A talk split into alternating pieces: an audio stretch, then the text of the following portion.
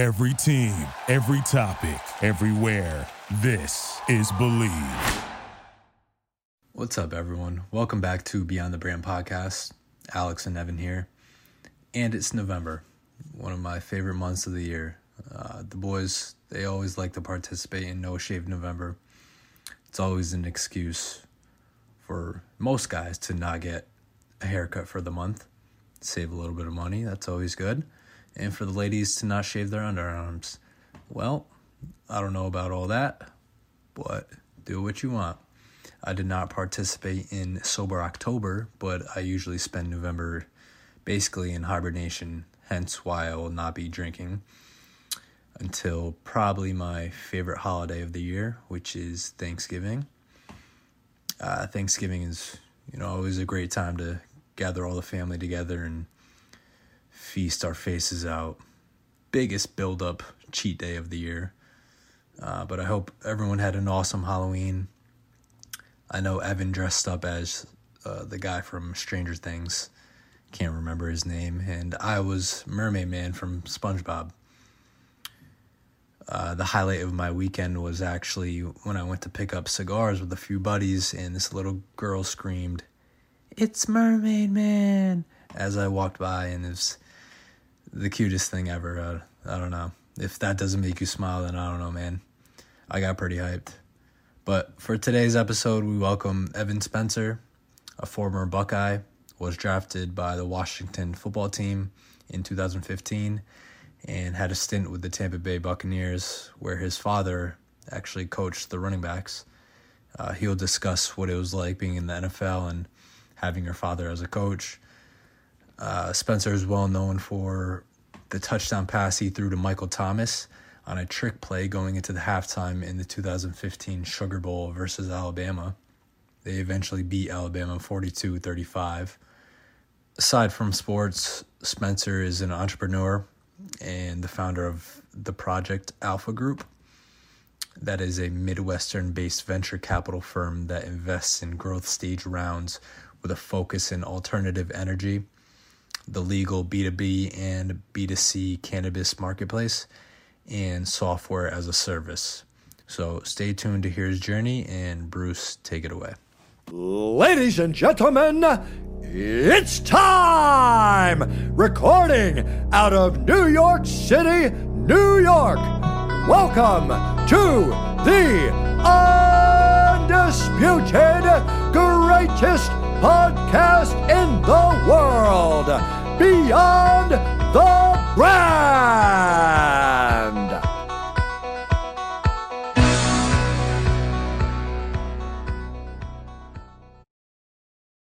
Yeah, man, I want to thank you for coming on. Yeah, Um, absolutely. Um, yeah, just take us a little bit through, you know, your upbringing, uh, growing up, uh, kind of how you ended up at Ohio State, football, all that good stuff. Yeah. What about your background? Well, geez, that's a. Uh, I- I'll be quick. I'll put it to you there. um, so probably came out with an Ohio State football, but uh, came out the womb with Ohio State football. But um, you know, my family is is entrenched in you know Ohio State history as it comes. So um, back when my dad was playing, he went um, to St. Clairsville High School. Um, came here and played football here at Ohio State, um, and then ended up being at the time like the third leading rusher in Ohio State history. A couple of my my friends have since passed him, which you know I can get a little nice little jab now in there. But uh, you know that said, it's still you know he was you know a, a real ball player here, um, and a lot of folks remember him for it. Um, you know he, he definitely put um, a couple games on his back, and um, you know he's a hard nosed worker. So you know once I started to realize how my body works and, and figure out that I was faster than most others, and you know I could do some other things. Field right there were you know there certain things that um, you know I had to get better at. But as I kind of opened my eyes and looked around, I was like, holy hell, well. You know, we pretty much got uh, offers from everybody in the Big Ten, but Penn State and uh, Michigan State, and you know, a few SEC, um, you know, a few Pac-10 um, or Pac-12, whatever it was then. Um, and um, you know, so we were rolling from there, and you know, confidence goes from there. So I, you know, accept my offer to come to Ohio State and play football here, and then we go six and seven the very first uh, season we get here. So, you know, for me, right, you know, coming up as a coach's kid and then having the opportunity, and you know, then being labeled, well, oh, you know, maybe this class that came in uh, definitely overrated. You know, one of one of the worst teams that we've seen in 50 years. Because actually, through the record, you know, it, we we definitely were that. But um, you know, you start to unpack some of those games. There's there's one game that we didn't lose. Uh, or that we did, or like that we lost by more than uh, one touchdown, right? So like every one of those games are one possession losses outside of Miami. Um, also, nine seniors weren't nine starting seniors or close to nine starting seniors weren't weren't playing, right? So you know, I go from, you know, I I, I played uh, football in Vernon Hills, Illinois, which uh, we had a hell of a team. Uh, one of my best friends, DaVaris Daniels, who's still up in the Canadian Football League, he he and I were on the same team, and um, a lot of fun. But you know, we probably had like four and a half or five thousand people at our homecoming game, and that was like the coolest thing in the world, dude. Like, you know, forever, right? And then you know, fast forward six months or something like that, and six or eight months we're playing you know 3:30 game against Penn State and DeVere's not playing and Devin and Devin Smith and I are you know one of the only guys two guys that can come in in rotation right? So definitely um, an eye opener and a kind of strange experience for all of us young cats. But you know as you can well imagine you know we we definitely learned early. Um, you know we kind of said piss off to all the other people who said that we weren't you know the the, the class that um, folks said that we were, um, and because at the end of the day we knew we were better. So, you know, then enters Coach Meyer, and um, you know, there's there's definitely no person that um, you know I can speak of higher than uh, you know, or, or with a um, uh, with with uh, you know greater passion from the standpoint of like actually being able to you know build who I am today. Uh, you know, Coach Meyer definitely did it in a uh, uh, you know a certain way that was not intimidating, right, but definitely intimidating. Um, you know, that, that exactly right. You know, I mean, the man is definitely on you know uh, a hundred percent rating from the time that he wakes up to the time he goes to sleep. But again, being around that is kind of what starts to make you feel like, oh, I can, right? I I can make it through. Like, you know, not only I can, we can, right? And you know, all of those little things in the off season, um, yeah, early games in that next season when we went 12 and 0. Um, you know, you can unpack all of those games, dude. We, you know, we barely skated by in a few of them, but honestly, we were just so scared to lose to see what practice would look like the other the other uh, week. So, you know, we figured out a way to get it done. Do you have any uh like? Because he's such an intense guy. Like, do you have any? Yeah. You do over this time period, especially that championship season. Do you have any funny like stories of that, that intensity where it really showed to you personally? Yeah. Um, well, um, yeah. I mean, every one of them, but like, so we would start definitely in camp and it would kind of wind down towards the end of the season, but we would start every practice with what was called like circle drill. Mm-hmm. And um, eventually we found new ways to like work on hand position, but you know, at, at its essence in football, like if I were to like shoot my hands right and I like shot them wide out on your shoulder pads, um, but then you were to like shoot your hands inside right here and like you grabbed my breastplate or whatever and nice and tight, it no it doesn't matter um, you know who's stronger realistically on the football field. The person with inside hands always wins, right? Because you have better leverage.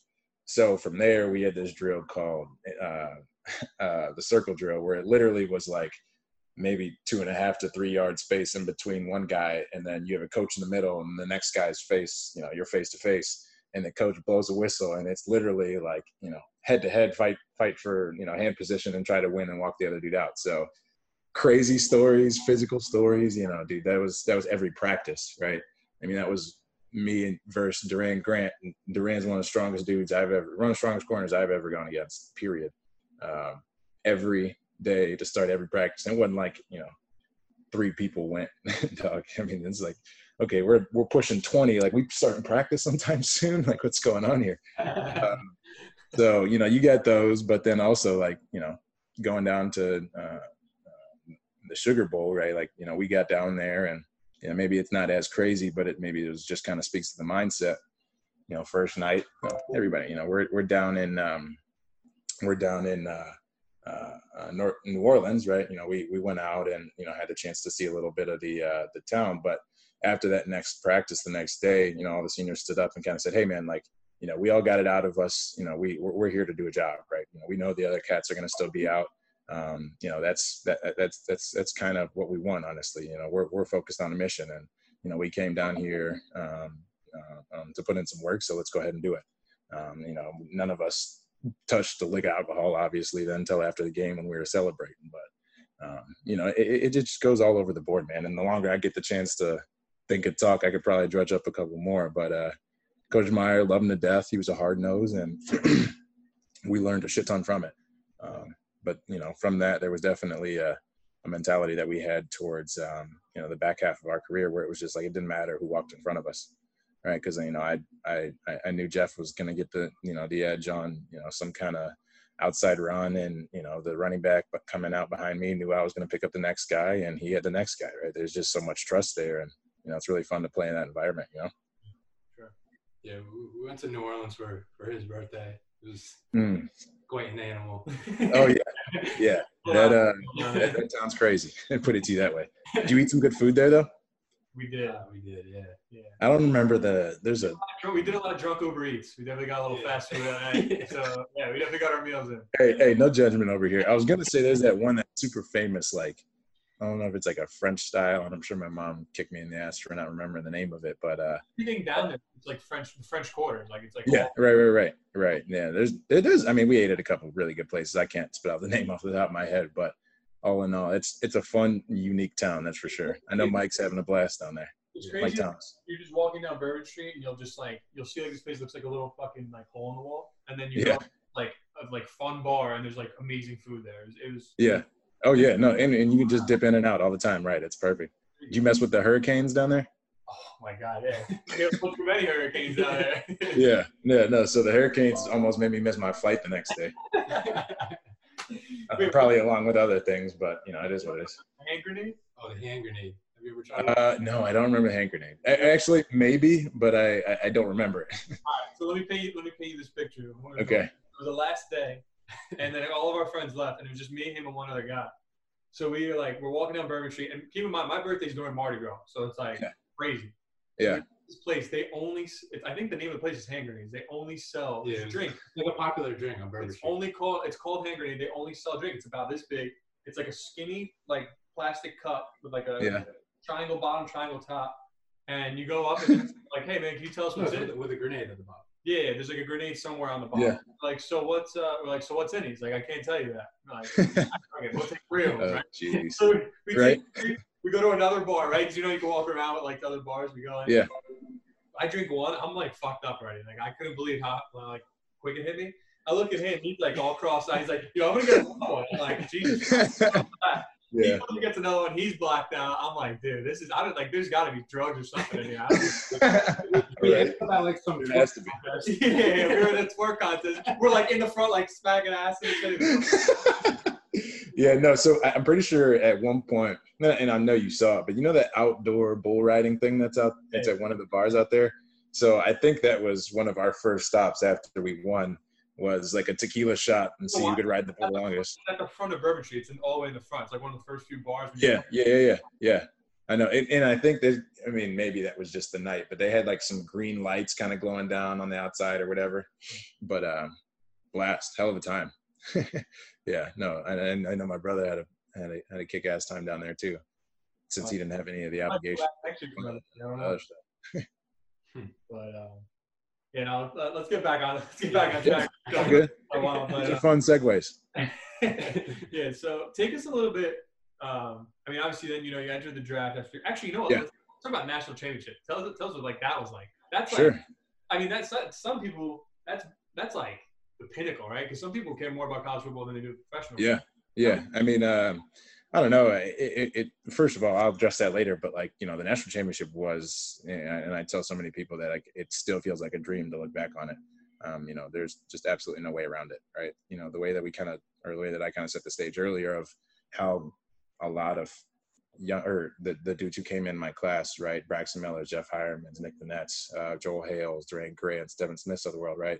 We came in at that six and seven season when we everybody told us that we were the worst class in 50 years. So to be able to one go 12 and 0 the next year, uh, 24 and 0 the next year, and then go on, you know, and have almost an undefeated season that lets us go on a run in the first ever college football playoff, right? Like first and foremost, it was terrible that you know what happened to Braxton happened to Braxton, and like you know still can you know hear the screaming in, in, the back of my in the back of my head just thinking back on that uh, camp practice when he was trying to fight his way back so from that to getting our ass kicked at home against Virginia Tech and then finding ways to just to win football games, right? Because you know we had watched the film, we knew that we were more than good enough to um, you know wipe the slate clean with everybody that we were going to have to play. Um, we were going to need some big wins, and we were going to need to do it, um, you know, in fashion sometimes. And you know, it was it was exciting to see like week after week. It wasn't like there was a box left unchecked, right? Like after we lost Virginia Tech, it was 63 to three um, against I think Maryland. Um, the next game we kicked somebody else's ass. The next game where you know up in Michigan State night game, they're you know single, uh, you know maybe like six or seven in the country or whatever. We're 14, um, and we go up there and handle them, right? So like from all of those things kind of coming into like just fall chips falling in line, that was it gives me the goosebumps still to think about. And then again, tragedy, right? JT happens. You know, hell, what are you gonna do? You get a freshman quarterback who takes you all the way through the season and like through some of the most adversity, you know, the adverse games that you can imagine. Penn State, you know, he's got a torn ligament in his knee, he's still rolling, right? Played the next game, same knee, right? you know, so like um, he ends up breaking his leg, and we're like, shit. Um, but you know, you, you look back, you know, I, I think it a lot of it kind of can be attested to like you know how close we all were, um, you know, top to bottom, and then insert Cardale Jones, right? And you know, tie that tie that closeness into you know how we were able to just jive and you know flow so well with him. Us in the receiver room, we were already used to you know, for lack of a better term, shit talking Cardale all day, every day at practice and during the games, and um, you know everywhere in between. So once we were out there, it was just more or less like, uh, you know, hey, we just got that comfortable, you know, for lack of a better term, happy-go-lucky type of, you know, we know that we can come out here and compete with our boys because we've seen it, um, you know. And then we went out and just absolutely throttled everybody that we came out against. And it wasn't like we, you know, were expecting it. We saw that, you know, we had potential all throughout the week, um, preparing for uh, Wisconsin and then getting to, um, you know, Alabama in the national championship against Oregon um, you know, we saw it building, but like then to put 59 to nothing on Wisconsin, we were like, oh man. So yeah, what we saw on film definitely over practice, like we probably could beat the Jets right now. you know what I mean? Um, and then, uh, you know, I, I, I, tried to slide something in there that I think I get you guys on. Um, but uh, no, I mean, uh, when you think about it, right? Like when you're going against a team that is has an active dynasty like Alabama did, you know, there is no ifs, ands, or buts from a confidence standpoint going into that game. Like you're getting your ass kicked no matter what, right? Every play, every possession. And on offense, we were really doing that. Like, you know, until um I well, no, not not my touchdown pass. Whatever took us to 14 or 13 points.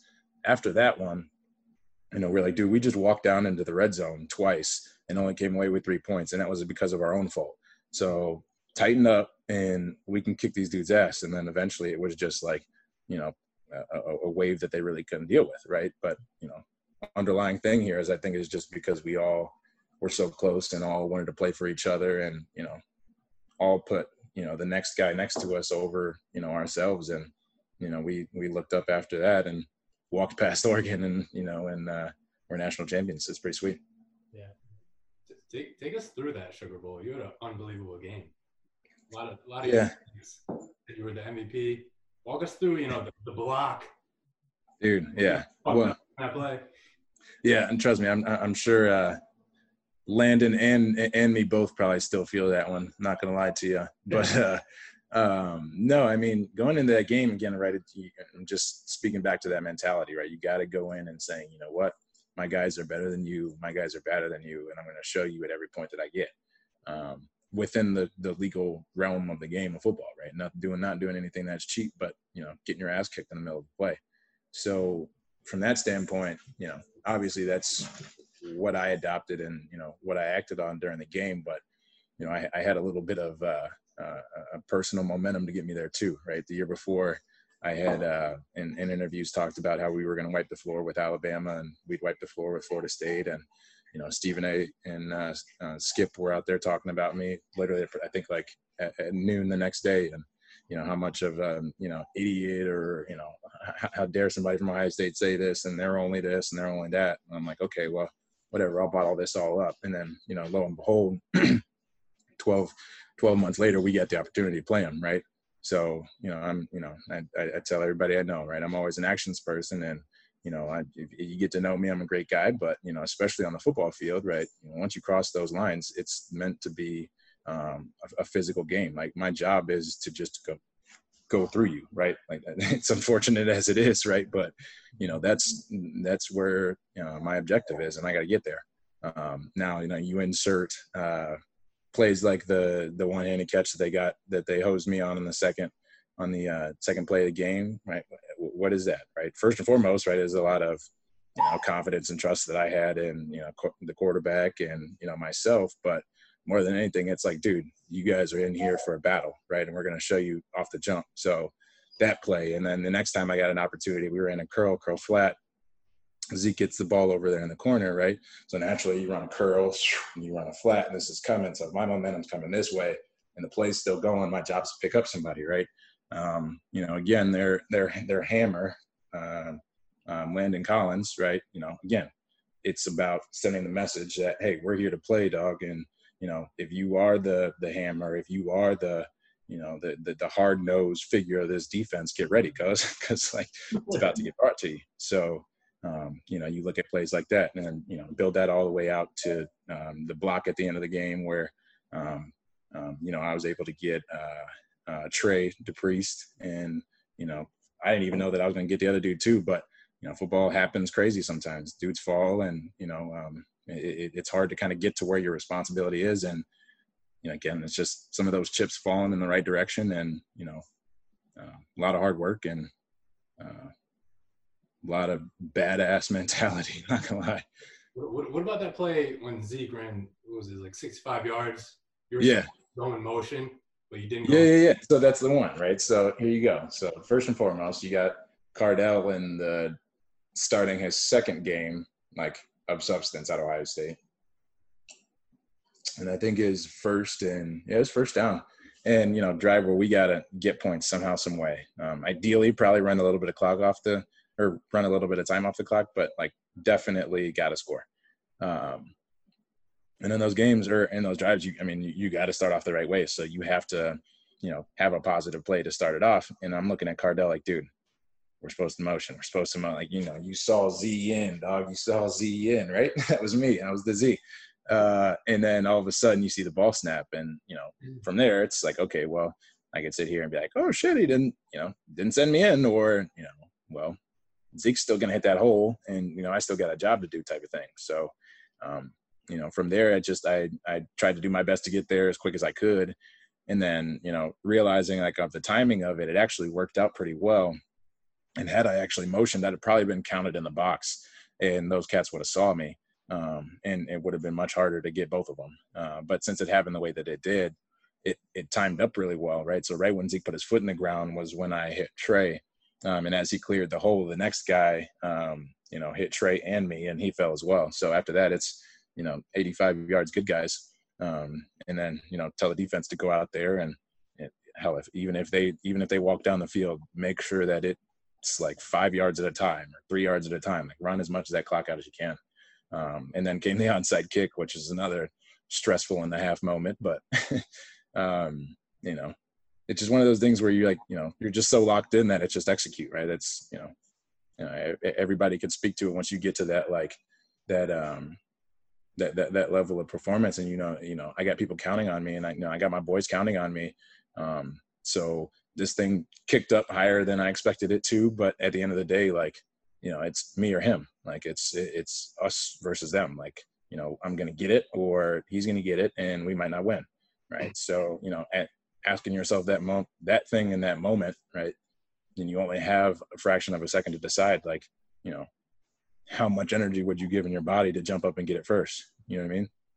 Yeah. So, so that shows. It was crazy. It was crazy, bro. It's it absolutely nuts. Yeah, that that shows what type of player you are because you could have won seventy five percent on that block. Yeah. Oh, I mean, yeah. Yeah. One hundred percent.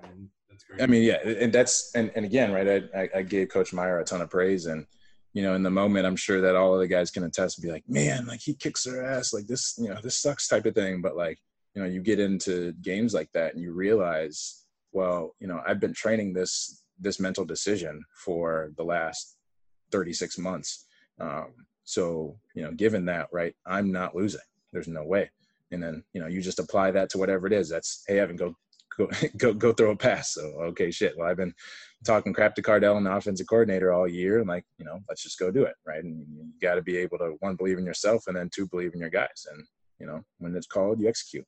And you know, it wasn't just me, man. I mean, Cardale has a hell of a game. Zeke had a hell of a game. Mike Thomas had a hell of a game. Um, you know, on defense, Darron Lee had a hell of a game. Stevie Miller had a pick six, right? Like, I mean, and, and, the thing is, is like Steve, we were all talking about how he was going to get that pick, right? Like, they run this play on this down and distance and this hash every time, every time we're to hit them, we're to hit them with it. And we're like, okay, Steve, like, you know, let's see. And all of a sudden, Steve picks it, and we're all on the sideline, like, you know, damn near running out on the middle of the field like the game's over. But uh, I don't know, man. It's just, you know, coming out party. And again, like I, would show you if I could, but actual goosebumps that you talk about it because, um, you know, Super Bowl is awesome, but um, you know, I, I, I didn't live with any of those guys for for four years. You know, Super Bowl is incredible, and the Pro Bowl is incredible, and you know, achieving you know lifetime financial stability is incredible. And for guys who you know need that as their way to get it is incredible. Don't get me wrong. Um, you know, but there also is something to be said about those cats that like, you know, after you got your butt kicked and you know you got a C on your math uh, exam or midterm or final or whatever, but you had to go play Penn State. Um, you know, and you know you still had people coming over the next day or you know the day before or whatever. Um, you know, you, you, you, get a really special bond with those um, individuals, and you know, for us to be able to end the way that we did, and you know, some guys like Nick, you know, they, they, they went one more, one more year past the championship and they didn't quite make it. Right. So like, you know, again, we were really blessed to be in the position that we were. And then you know, I wouldn't have traded it for the world. Yeah. So who would you say, um, do you keep in touch with those guys? Are you so close? yeah.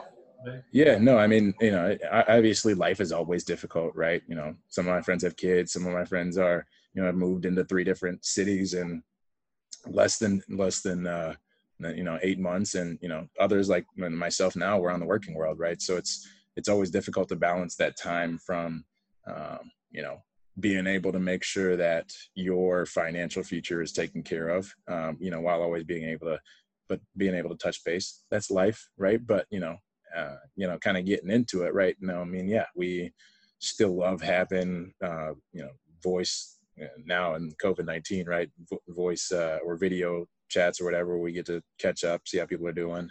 Um, you know, my buddy Jeff got married last year, and you know, all of us flew out to Denver. We spent some time up in the mountains beforehand. Um, you know, before that, while we were in school, uh, you know, we spent time down in Florida playing golf, fishing, doing stuff. You know, fun stuff in college, and and even then, right, being able to intermix, um, you know, some friends that we all grew up with, you know, from around where we were from too. Like, you know, we had a pretty special group, and you know, still do, and you know we're pretty um, uh, you know with, with with an open door from the you know people that we like to hang out with because at the end of the day like you know we all were generally some pretty good um, pretty good folks and you know we tried to act on the right side of um, you know right side of the line every time and you know mix it in some some stupid shit every now and again. We all have to every every now and right? Yeah. Um man that's awesome. And i would think too like you, you mentioned before like you went you know, you guys that first year, you know, six and seven, and then you guys you end your, your college career with those that same group of guys, and you win an national. Yeah. That's just like poetic. Like what a way to end that. So, Literally, yeah. And the, the relationships you made there, but then yeah, and there's a ton of stuff in there too. Yeah, we tried reaching out to Braxton Miller. He, he's actually doing his whole entrepreneurial role. Yeah. Have, yeah. have you guys connected in, in the past? We have. So yeah, no, and and you know, shout out to Braxton for one being able to you know, while he was playing, start to, you know, lay the groundwork of what that entrepreneurial path looks like. Uh, but I'm pretty sure now he's back here in Columbus, um, you know, whether it's temporarily or permanently, but, um, you know, he's um, doing sport or doing stuff um, with a, uh, you know, an e- esports company here in town that's um, actually got a really interesting business plan, you know, very interesting founding team, great surrounding cast, but excuse me it's more you know from the Braxton side of things it's it's awesome for me to see because you know something similar that I you know I've, I've had to realize myself but you know there's there, there's value in the plat in the platform that we built um, you know guys in the league now, or not in the league, uh, guys in college now or going forward now are, are definitely going to be able to be compensated, right? Which we weren't, but at the end of the day, there's still value so long as you know you can communicate, so long as you know you're you're willing to put in work and in in you know monetize that that that platform that you build. And you know when you look at Braxton and some of the things that he's doing in the entrepreneurial world,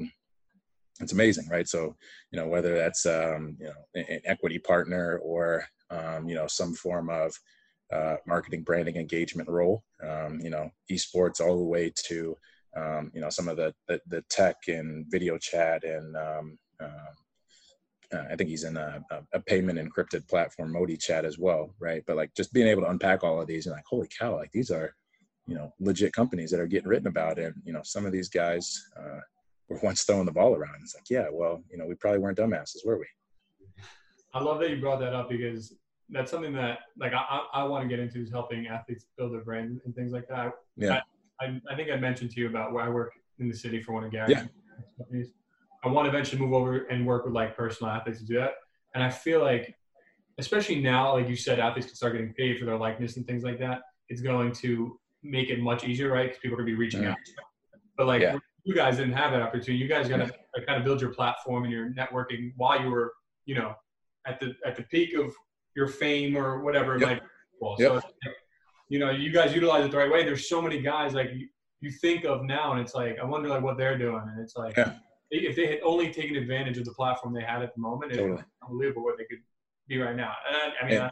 speaking generally, but yeah, I mean, dude, we could write a book about this. Honestly, there honestly probably should be a book written about it. But you got to think about like you know an individual who probably um, you know just from a percentage standpoint right got into the university that they got into um, you know from a uh, being able to qualify through their academic scores um, probably more based on the fact that they were athletically inclined right not to say that they weren't there just to means that they weren't there yet right? But then to say oh well i still surrounded myself by these resources. I you know realized the value of my platform. I surrounded myself with as many mentors and professors and um, folks around the area, um, you know, and, you know, I wanted to go chase this thing down, um, you know, but, you know, kind of coming back and turning full circle, you know, those are the, those are the guys that, um, you know, really make this transition, you know, a, s- slight bit easier, but, um, you know, slight's important because, you know, it's, it's very tough, you know, to, to the point that you said, right. Like, you know, guys, uh, uh, you know, what are they up to now? Right. I mean, the, the problem is, is, you know if you got into that university you know slightly above your academic uh, credentials or scoring um, you know sometimes you know folks need that pathway to achieve that financial success so they can continue to develop mentally right and i mean that doesn't mean that you're um, any less smart than the next guy right um you know you're you know very um, you know you're sitting there trying to pick up an 18 install playbook in a week and a half so you can get ready to play week one um, but you also got to sit there and get ready for midterms that same weekend, right? You know, yeah. you got a balance of your, you know, your mental cognition. You know, you got to be able to act in quickly in one environment. You got to be able to act quickly in another, and um, you know, something that's not easy to everybody, and um, especially once the the the pads stop hitting and the you know the cleats start stop getting tied up. Um, you know, sometime that that imbalance was never really figured out a way to. Oh, okay, well, I can get here um, once it's done, be in a much better spot to you know really start uh, pushing forward from there. But exactly, you know, I just I, I, wish the best for all the guys that go through it, but it's definitely not an easy process. Absolutely, yeah. You took the words out of my mouth. Football, any sport, really is not going to be there forever. So you know, it's at some point it's something you need to think about whether it's earlier or later on. But yep. it's sooner than later. So like three three years, and I think it's shorter than that is the average in the league. Yeah, I think it is. We actually had a conversation with uh, Josh Martin. He was an outside linebacker for the Jets for a few years uh, mm-hmm. on the Saints last year. Went to Columbia, was undrafted, played, and then he signed over with Vayner Sports. We had him on for an episode, and he just said like he, he takes full advantage because he's like I never know like I, I didn't know I was going to be playing eight years in the NFL. I took yeah. Advantage of all the free things the NFL gave me, like the financial literacy classes, yep. all that stuff. And I asked him why before I knew it was free. He's like because it was free. He's like why not? Mm. Yeah. So, and now yeah on that other side, the entrepreneurial side of things that he wants to get into, which I think is awesome. Totally. Yeah. And I mean, it's, it's, you know, the business world in general, there's, there, there's so much to be learned around you and you got to take advantage of what's free. But you know you also have to approach your everyday you know um, in, interactions with with wide eyes right? Especially when you're these guys because unfortunately enough the very first thing you go to after you get drafted is a rookie symposium. And all that is is three days of folks telling you here's how people are trying to take advantage of you and screw you. But some i mean i'm on the finance side right? So like sometimes right like you know you, you're not really looking at an eyes open perspective as saying well huh they're giving all of the guys here free TD Ameritrade accounts to go sign up. And huh, they probably aren't all the most knowledgeable investors from the standpoint of in and out of positions. And knowing that that's a company that's based solely off of transaction volume, right? Mm-hmm. So, you know, at the end of the day, they're, they're, they're going to get their money off the transactions and plus the size of those positions. But if they have an incentive to be there at the rookie symposium and, hey, these guys are trying to take advantage of you, these guys are trying to take advantage of you, these guys are trying to take advantage of you, it's like, you know let's really kind of unpack the business model here and let's look at all of the relationships and all of the dynamics right? You know that's one person's opinion on you know something that's very important because literacy is important and these guys need to um, continue to you know increase their mental repertoire but um, you know it, it uh, the, the, other side always isn't very green and it's not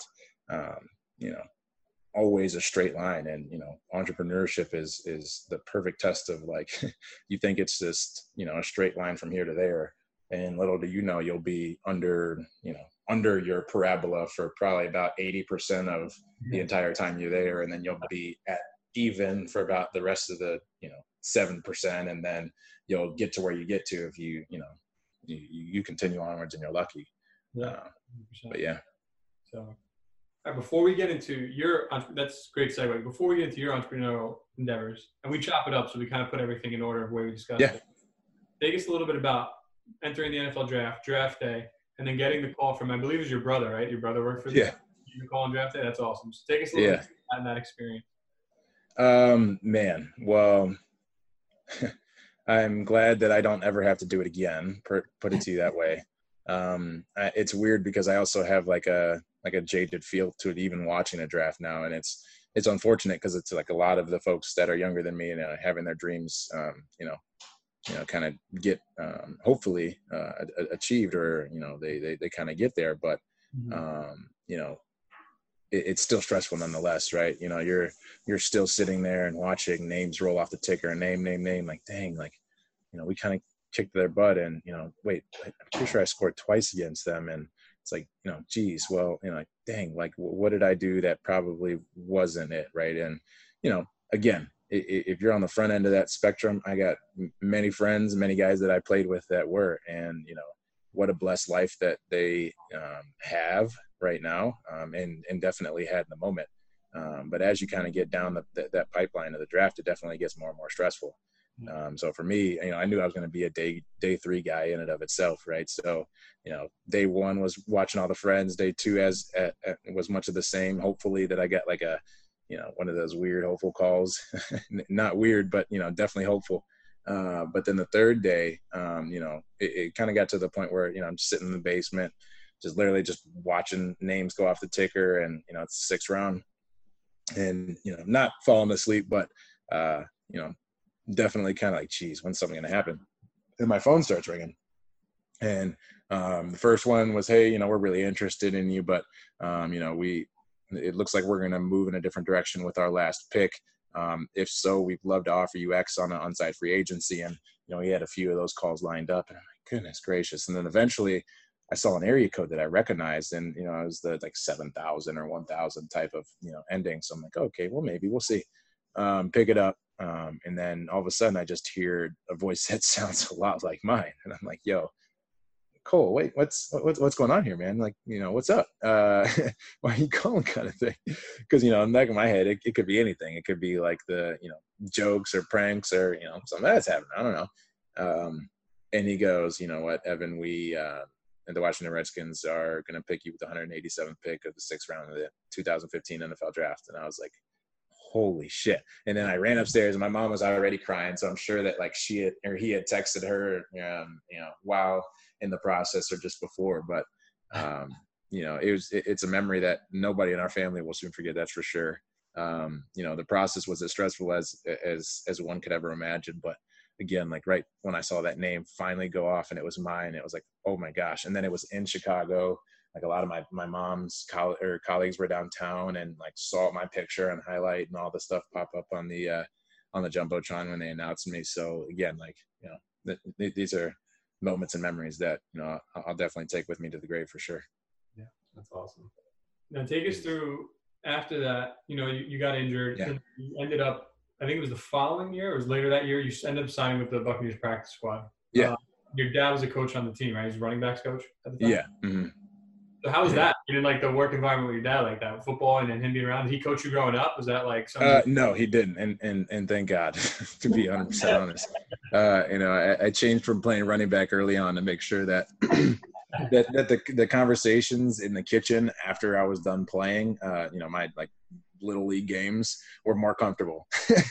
I mean, there there was a lot more to it, but but but definitely had a had a factor there. But no, after I after I got hurt with the Washington Redskins, and you know, really just wanted that you know that, that, that fresh shot or a fresh chance, um, you know, to, to obviously make the team.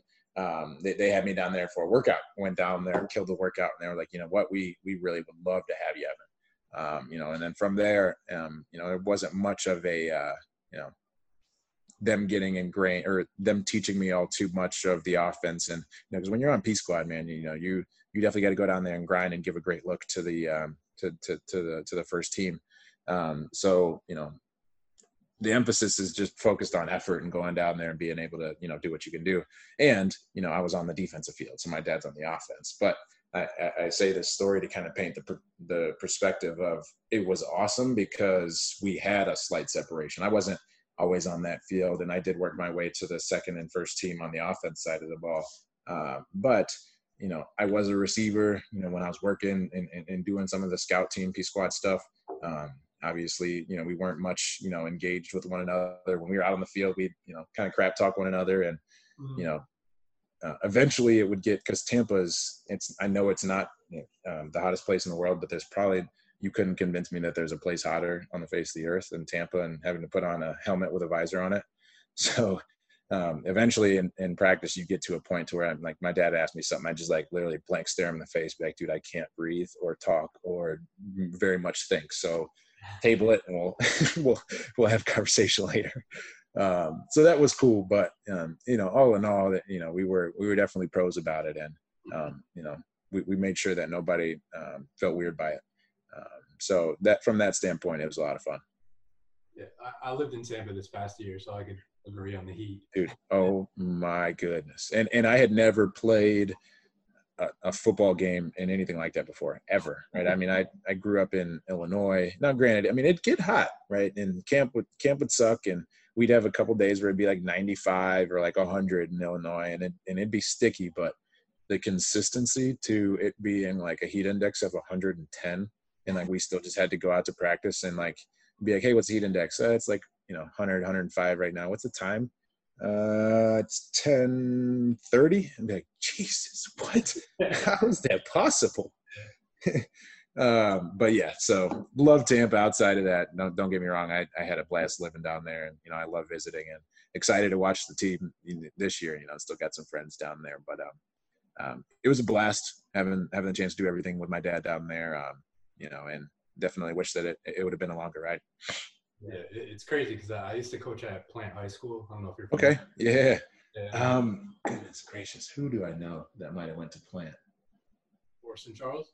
Andre, uh, Andre uh, played at um, USF. Gosh darn it, Andre Davis. Oh yeah, yeah, yeah. Okay. So yeah, that that's the only Plant connection I got for you. Sorry. But um, yeah, they, they had to like change practices to like earlier in the morning because it was so hot. Like Yeah, that's when we practice too, because it's the only way to do it. Wow. And then that's yeah, who'd have thought? Being a kid from Illinois, I'm sitting there watching like practices towards the end of season be like wind chill of 25 ish. Yeah. And all of a sudden I got on the Tampa and it's like, oh my god, I can't breathe. As- Aside from being on the team, how, how did you like Tampa? I loved it. No, I mean, like, don't get me wrong. I absolutely loved it. So Tampa, um, you know, I try to use analogies to, to, to, to shed light on things. So Tampa's a, a lot like uh, Columbus from the standpoint of its growth. Um, there's a lot of economic opportunity there. Um, so for example, like where I lived in Channelside, um, I think the Buffett's or a, a, group of his invested into, you know, a multi, multi million dollar um, hospital that was right there. That's going right there next to um, uh, it was Amelia or Amalie Arena or something like that. We've been, we've been to that hospital a couple times. Yeah. Yeah. Okay. So that one wasn't there yet. it, it wasn't 100% there yet. Like you know, we the news had just dropped about like Buffett buying all of this, but from the standpoint of like real estate valuation, um, you know, there's a lot of really cool businesses. Um, there's even a, a, you know a pretty unique startup community, and then you can kick your way out to St. Pete and actually get you know the number one beach in the state of uh, Florida, right? You can go out to Frenchie's and get one of the best uh, fried grouper sandwiches that you'll ever find on the face of the earth, right? So that part, you know, is my heart, and you know, I, I, I wish we could go back and eat dinner there tonight. Sounds good. I, used to live on Harbor Island, so. Oh yeah, yeah. We I was right next to you. Yeah, yeah. I think in Tampa, kind of like a slow grind. They're they're continuing yeah. all the time each year, and Totally. Yeah. It, it, it, takes its steps, um, you know, each year. Um, there's a lot of activity, but it's fun, right? It's, it's definitely a, a, a fun town to go visit. I moved back to Jersey. Perfect timing. Boom, coronavirus. Jeez. no way. Goodness. No, that's tough. Well, you know, at, at, the end of the day, we, we know where we need to uh, escape to when we need a little deep breath, right? Right. So, Evan, take us a little bit to um, you know, you, you, mentioned you wish the, lot, the ride went a little bit longer. Take us through the decision where you were like, okay, I, like when did you start really pursuing these other ventures that you've, you know, you yeah. got, now tell us a little bit about them and, and, the decision and when you kind of said, okay, maybe I should, you know, veer off from football, try to go this route as an entrepreneur and try. Yeah.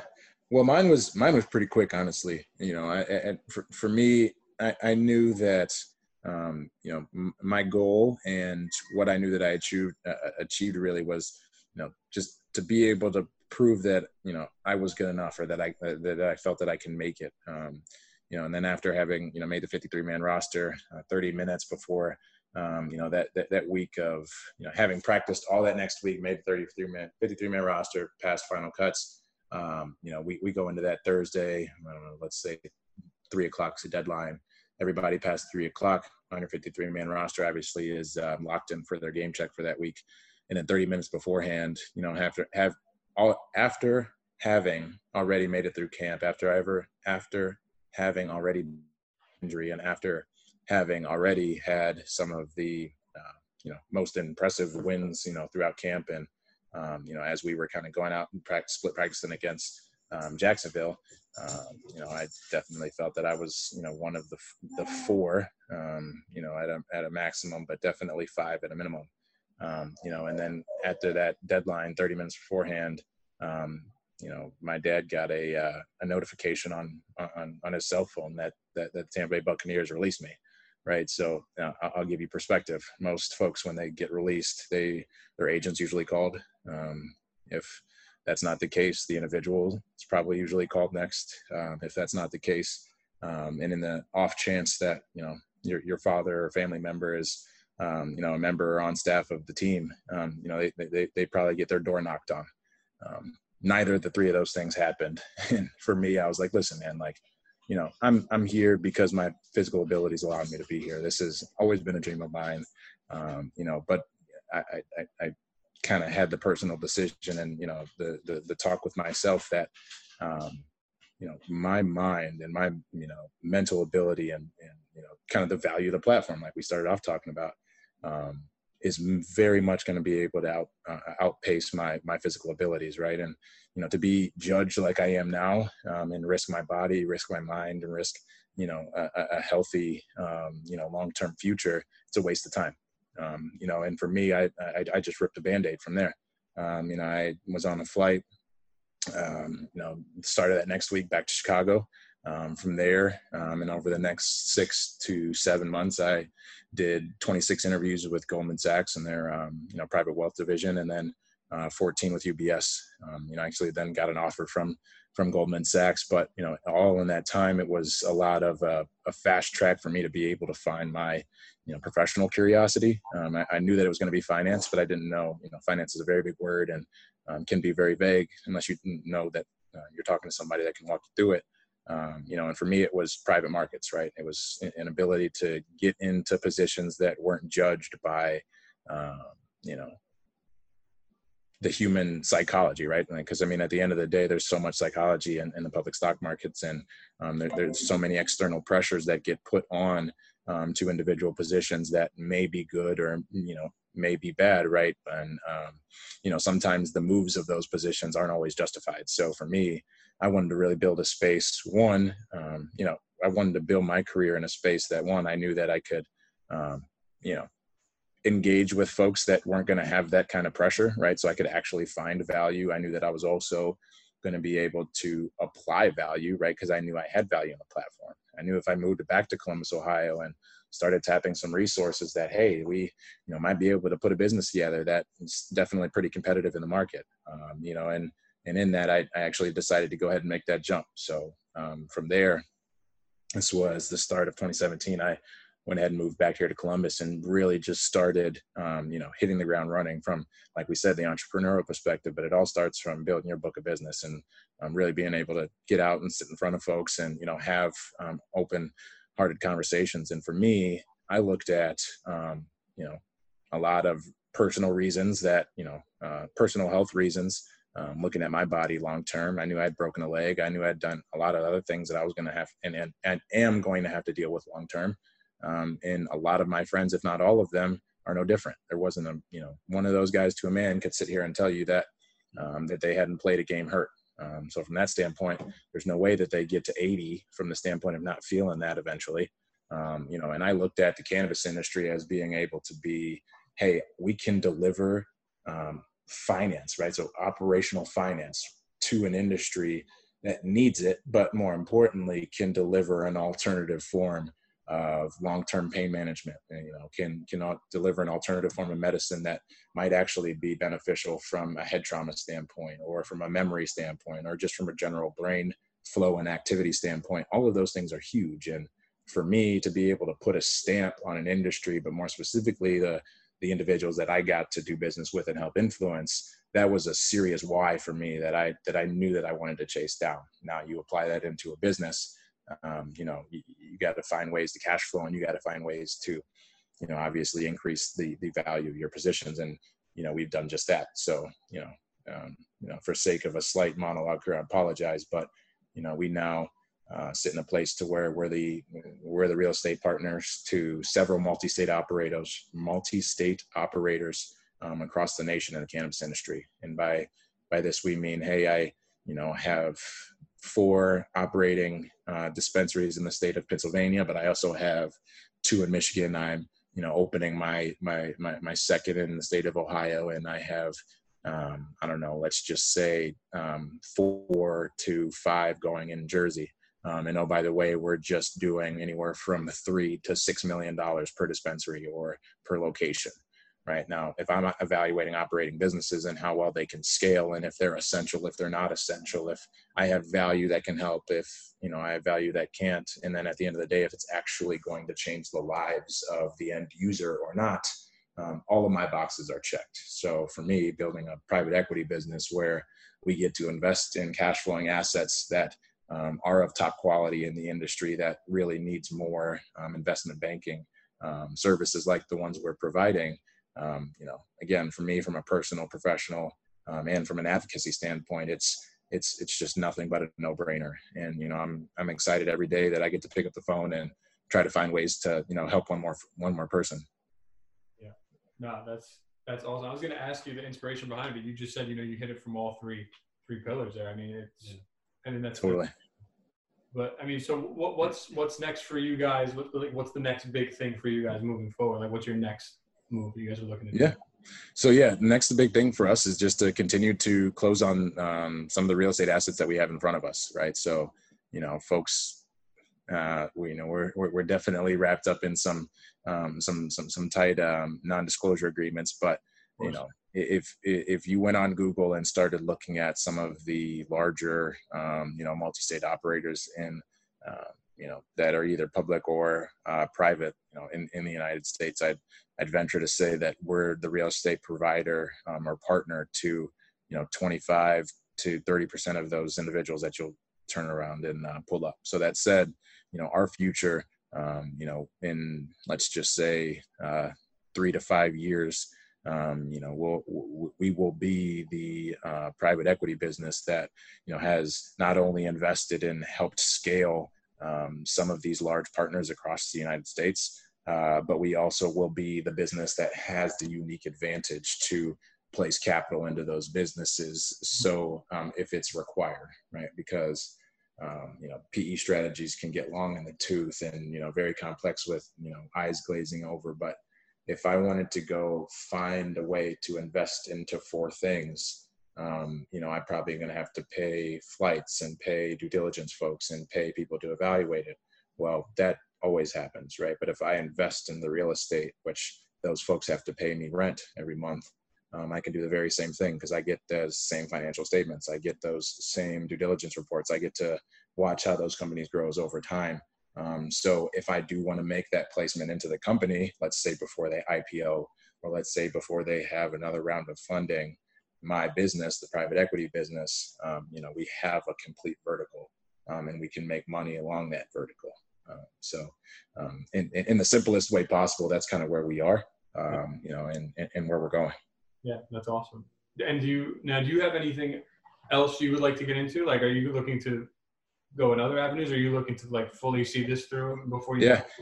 Well, I mean, I, I, definitely say that I'm I'm looking to fully see this through, man. I mean, I you know I I definitely idolize characters like you know the Steve Schwarzmans of the world. It's a private equity uh, fund manager of Blackstone, one of the, the largest private equity businesses in the world. Uh, you know, I look at the cannabis industry as an industry that is, um, you know, has serious growth potential. So, you know, if I get to be one of the early supporters of an industry that has serious growth potential that currently doesn't have, you know, a mass array of, um, you know, private equity type of uh, lending and, and investments and, you know, value added services, you know, I definitely see, you know, that as being a, you know, a really strong position as, um, let's just say like the Safe Banking Act, um, you know, happens and passes through um, the Congress or through Congress, um, you know, giving that protection to um, uh, banks federally to do business with marijuana-related businesses. So let's just say if I am a fund manager and I'm able to accumulate a, an impressive real estate of or impressive portfolio of real estate positions in some of the largest and most impressive companies in, in an industry, but we also have some unique um, investments into the equity of those companies too. And let's just say safe banking happens, right? Um, you know, I'm in a really unique point um, in the market to be able to have conversations with um, very, um, you know, um, very large scale capital players, and some of those are institutions, and some of those are tra- traditional banks that can come in on you know better and cheaper lending rates, and uh, you know uh, ease of uh, capital raising definitely is um, that much more so. So, you know, that's where we're going. You know, how, how we're going to position ourselves in this in this market. Um, you know, and and and how. Uh, you know, I really see, you know, my professional uh, uh, ambitions being able to be grown through that. Now, I, you know, also on the petitions uh, or the, um, um, I'm, I'm, I am a petitions committee member um, here in Ohio um, for the legalization of marijuana, you know, for, for reasons that are outside of the business. And that's, you know, kind of like what we talked about. I'm a football player. I wake up every day, every time I go golf, my knee feels like crap.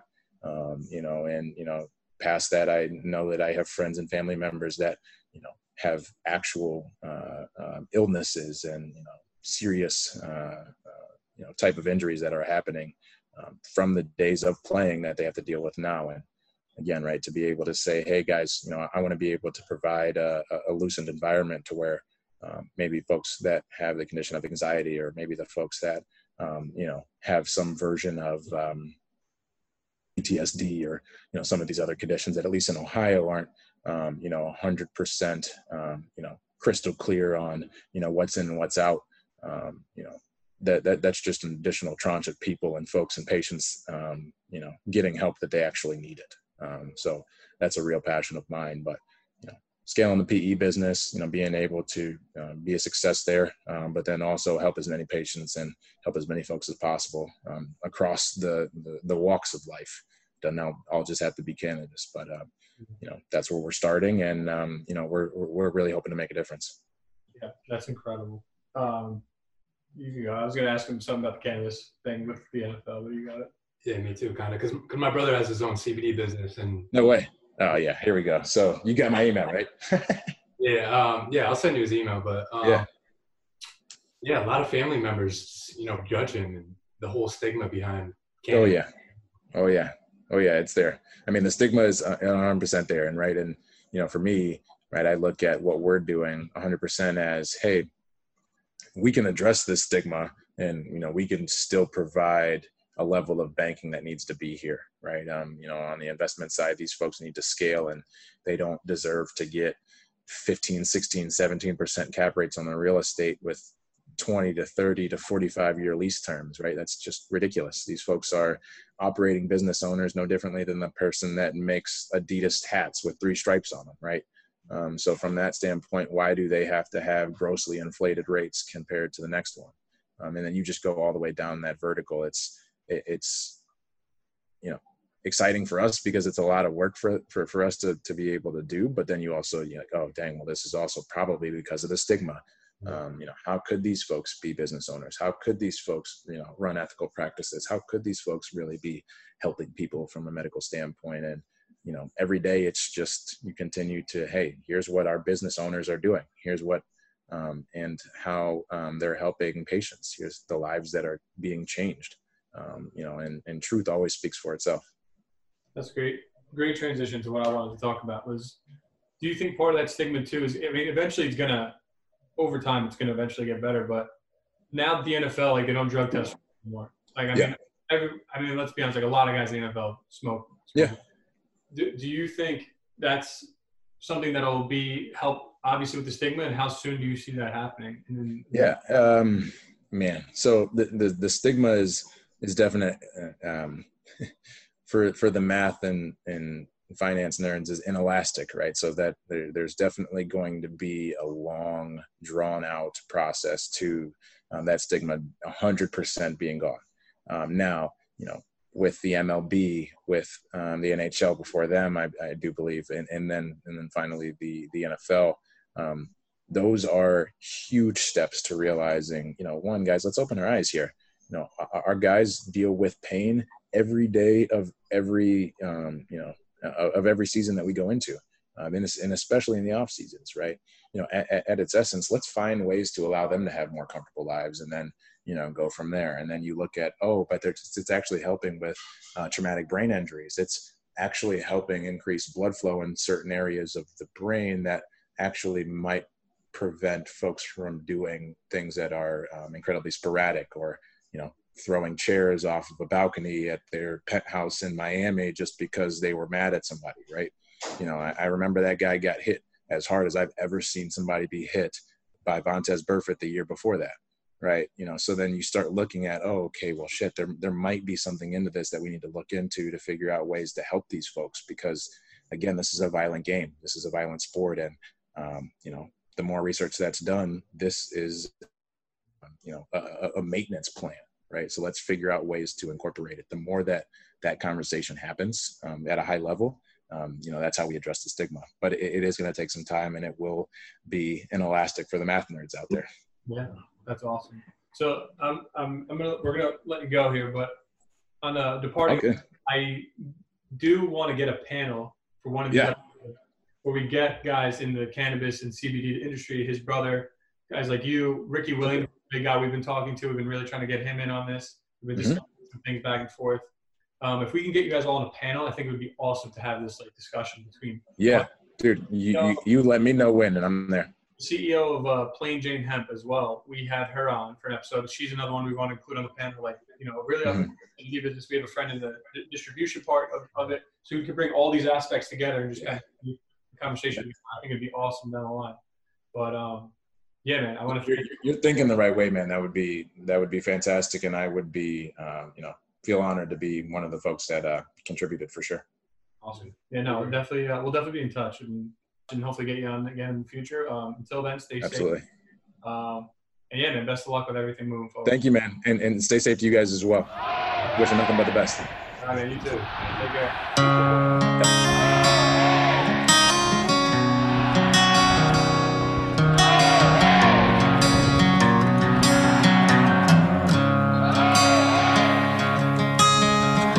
Let me tell you a story about where I'm from. Our state might be in the north, but we're as southern as they come. I was born in the city, but I'm country to the bone. Well, I bleed scarlet and gray, and this is where I call my home. It's where I call my home. Well, I might be country guitar singing machine, but there is one thing